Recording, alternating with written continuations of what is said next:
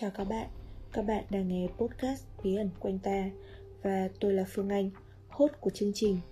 Tại đây, mỗi tuần chúng ta sẽ cùng tìm hiểu về một trong số vô vàn những câu chuyện về truyền thuyết đô thị và về những bí ẩn trên thế giới. Trong số đầu tiên này, hãy cùng đến với châu Âu thơ mộng nhưng luôn đem đến cho bầu không khí của sự bí ẩn huyền ảo. Các bạn đã từng nghe đến người rơi, người kiến, người nhẹ, nhưng đã bao giờ các bạn nghe thấy người bướm chưa? Nếu chưa từng nghe thì hãy đi lấy một tách trà, một ít bánh và cùng ngồi xuống đây. Chúng ta sẽ cùng nhau tìm hiểu về loài sinh vật kỳ bí này nhé. Tôi chắc chắn đây sẽ là một nhân vật đầy bí ẩn và đáng sợ. Hôm nay chúng ta sẽ tìm hiểu về kẻ báo thiên tai Mossman hay còn gọi là người bướm. Một sinh vật bí ẩn đã xuất hiện từ những năm 70 của thế kỷ trước. Về ngoại hình, Mossman theo đồn đại là một sinh vật kỳ lạ, đầu liền với người hoặc không có đầu. Cặp mắt to hình dạng giống như mắt loài ngài và đỏ rực, có hai hoặc bốn cánh dài. Tuy nhiên, sinh vật này đôi khi bay mà không cần đặt cánh.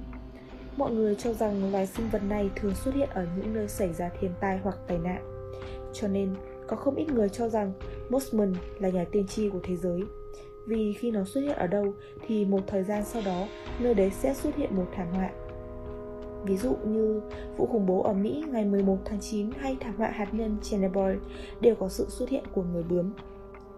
Mossman được nhìn thấy lần đầu tiên vào năm 1966 bởi năm người nông dân tại West Virginia khi đang đào huyệt cho một đám tang. Họ đã báo cáo về việc nhìn thấy một hình người đáng sợ với đôi cánh và ánh mắt đỏ rực. Điều kỳ lạ là nó không cần vẫy cánh mà vẫn bay được. Lần thứ hai, Mossman xuất hiện ở West Virginia ngày 14 tháng 11 năm 1966. Một người đàn ông khi đang xem TV thì con chó của ông bỗng chu lên những hồi dài. Ông ra ngoài để xem thì bất chợt gặp một sinh vật có ánh mắt đỏ ngầu ánh lên giữa màn đêm tối. Quá sợ hãi, ông liền chạy vào nhà và lấy súng nhưng không đủ can đảm. Sáng hôm sau, con chó của ông đã biến mất. Ông cho rằng Mosman đã bắt nó đi. Vào đêm ngày 16 tháng 11 năm 1966, bà Marcella Bennett bỗng nhìn thấy một luồng ánh sáng đỏ kỳ lạ xuất hiện. Đó là Mosman.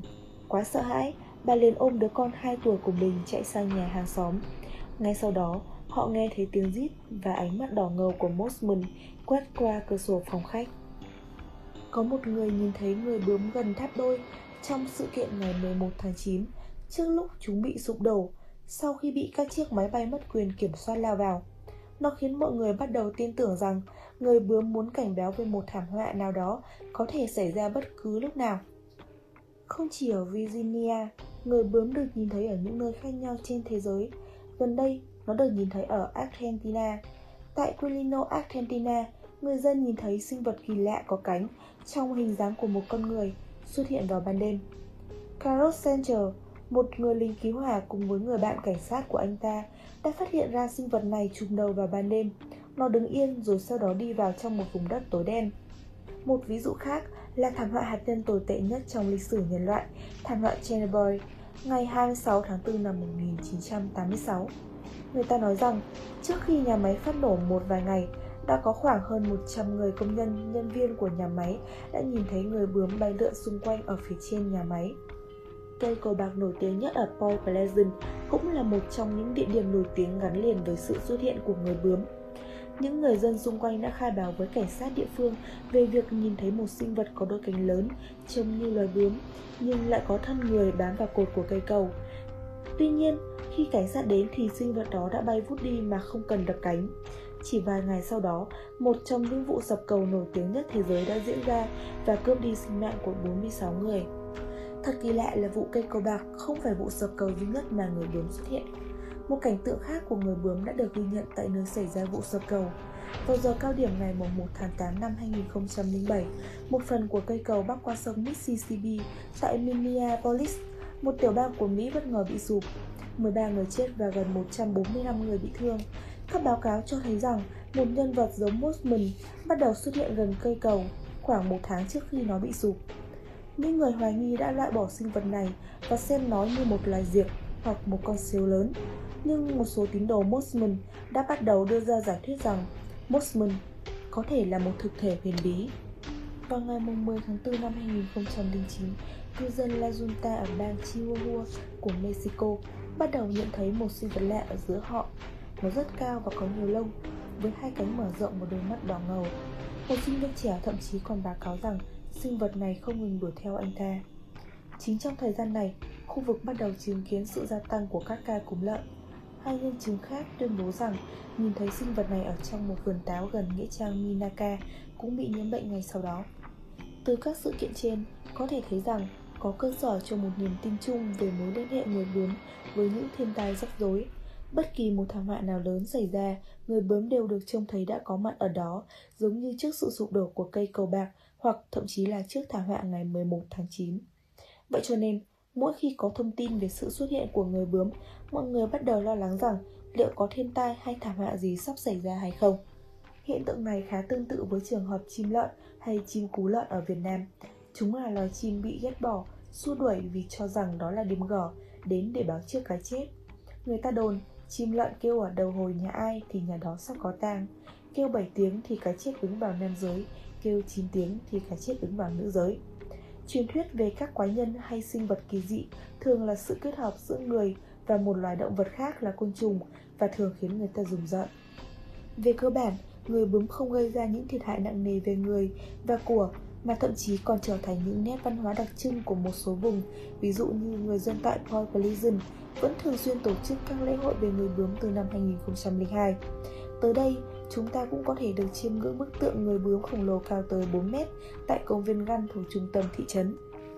Đang có nhiều giả thuyết đằng sau sự tồn tại của người bướm. Một nhà khoa học cho rằng mosman là một con cú lớn, loài cú có sải cánh rất dài, đặc biệt là một đôi mắt sáng rực trong đêm tối. Hay một nhà nghiên cứu các hiện tượng bí ẩn lại đưa ra rằng Mossman là một dạng sinh vật sống ngoài hành tinh. Những người ngoài hành tinh đã ghé thăm vùng đất này, thực hiện nhiều khảo sát và tất nhiên công nghệ của họ có vẻ kỳ lạ, làm cho nhiều người dân trong vùng sợ hãi. Còn những bộ lạc da đỏ ở Tây Bắc Thái Bình Dương và vùng Đại Hồ lại cho rằng đó là loài chim sấm sét.